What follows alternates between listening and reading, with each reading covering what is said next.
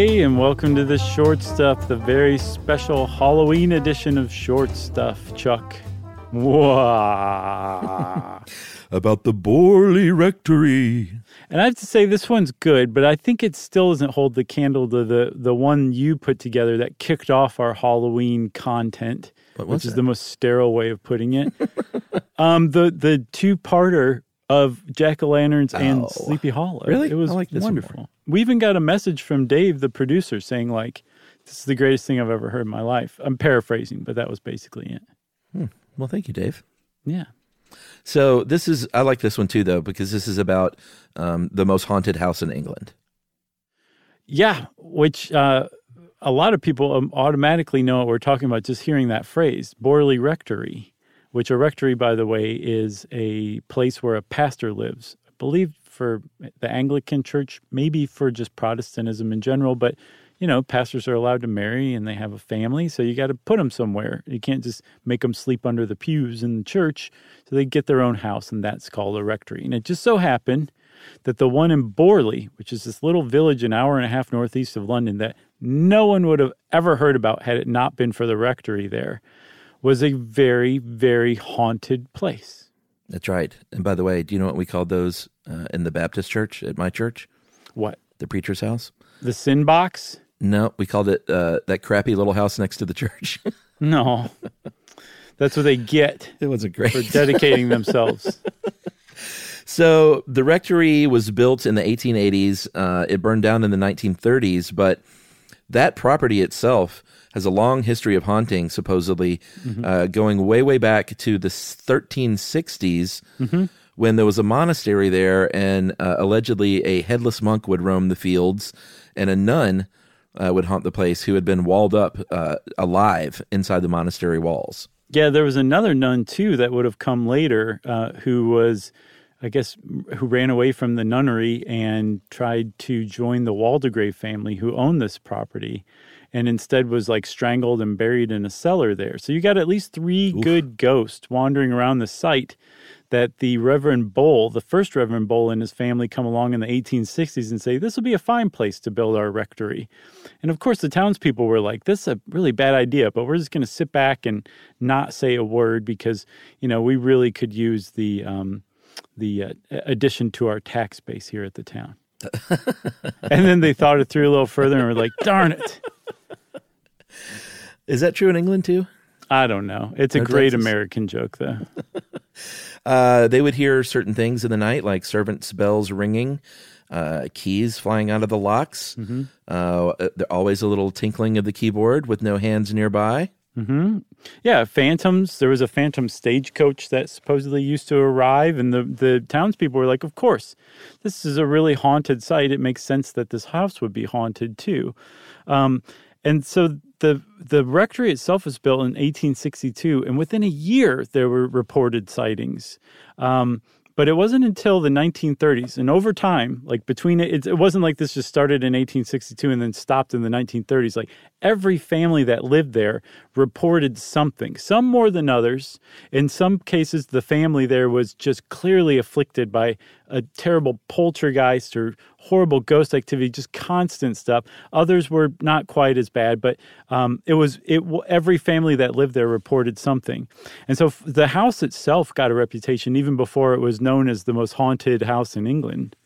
That's right. Uh, and you know why all this stuff is happening? The old German phrase, Geist is going to Geist. Pretty great. You know? So polter means loud.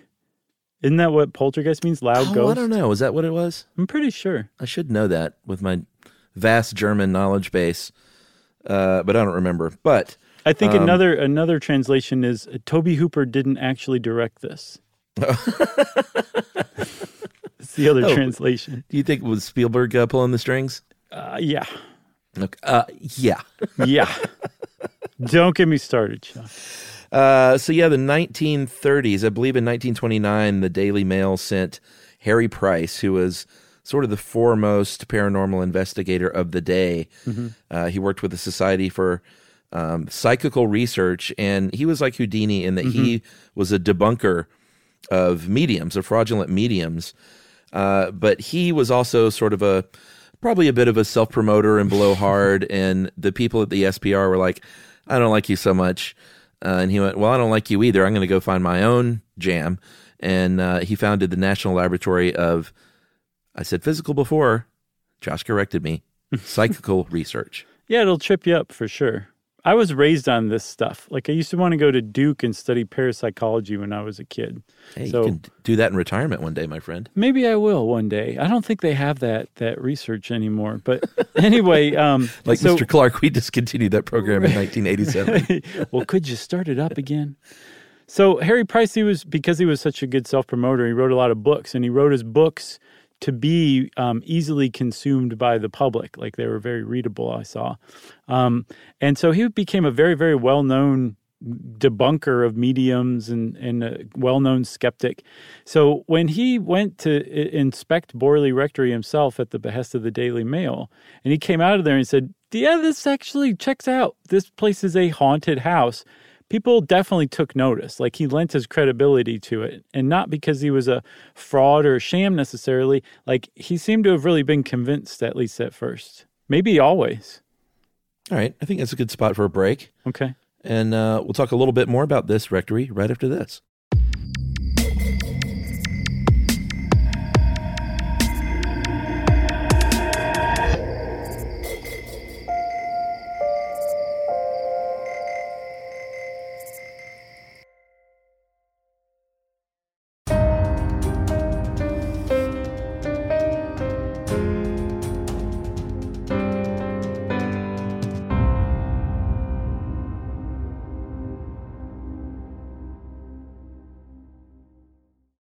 So, one interesting thing that happened at the Borley Rectory was it burned down. Uh, this is in 1939. And, you know, if you believe the story, then it seems very suspicious. But the owner at the time, Mr. William Gregson, said that he saw with his own eyeballs a stack of books that were sitting there on a shelf, flew off on their own, and ended up knocking over a lamp, a paraffin wick lamp, and that ended up burning the house down. Yes. And fortunately, that happened after Harry Price had spent the previous year there. So he leased the place in 1937, 1938. That's committed. It, yeah. He went and lived there for a year with 48 assistants that he hired um, so that they could all work basically around the clock studying and recording all the ghostly phenomena that was there. And he made his career like even further. This cemented Harry Price in the annals of parapsychology were his studies on Borley Rectory. And he published two books um, The Most Haunted House in England, uh, which coined that phrase, I believe. I don't think he used it before then. Um, and cemented in everyone's mind like yeah borley rectory is proof positive there are haunted houses and then after the fire i believe he wrote a second book a follow-up book called the end of borley rectory and so for years until price's death and a few years beyond uh, anybody who believed uh, in the world basically in ghosts had probably heard of borley rectory and considered it as like i was saying proof that haunted houses can exist uh, because of the work of Harry Price. But then his work was kind of undone later on, right? Yeah, so his old, uh, I don't know about enemies, but it's at least his rivals. Frenemies. Yeah, frenemies at the Society for uh, Psychical Research said, you know what, this guy's dead. Uh, he was a bit of a jerk to us, and so let's go undo the work that he did. Let's debunk the debunker. Mm-hmm yeah, so they like they explained they gave alternative explanations rather than ghosts for some of this stuff. But the thing that really kind of like pulled the pulled the wool down or the curtain down on the whole thing was apparently these guys found in Harry Price's unpublished notes. Um, he implicated a woman named Marianne Foyster, who was the Reverend Foyster's wife, who lived there for several years, and she apparently was at the center of carrying out a lot of these ghost hoaxes, and Harry Price knew it too. So that was a really. Uh, but he buried really, it, right? He definitely buried it. And also, the SPR researchers suggested I don't know where they found this out, but they suggested that Harry Price was also not, um, not shy to do things like throw pebbles in a darkened seance room to just scare people and make noise right. and just kind of add to the whole thing. So the book really kind of cut the legs out from under the idea that Harry Price had discovered a real haunted house. Not entirely. There's plenty of people who still believed, but it definitely put a dent in the whole thing. Then there was another book. This one came out in 2000, and this was a memoir by a man named, uh, I don't know if it's Lewis or Louis Mayerling, who said, You know what? I lived at that home a couple of times. I lived with the family of Reverend Henry Bull in the 1910s and 1920s.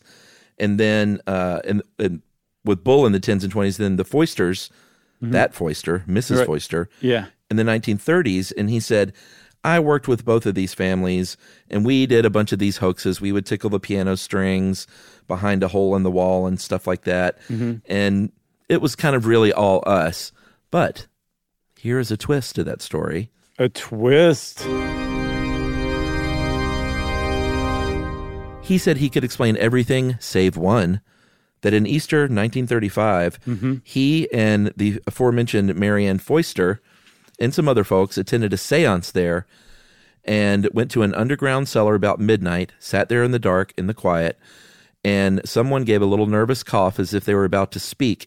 And all of a sudden, all those kitchen bells start clanging together at once, which is supposedly impossible to ring all those things at once. And supposedly no one else was there. Yeah. So uh, Mrs. Foyster was there at the time too, and, and um, Lewis Mayerling suggests like they looked at each other like, "What's really going on?" These hoaxsters were suddenly Being hoaxed. or overcome with ghostly phenomenon, right? But then Chuck, there's another twist. That's right.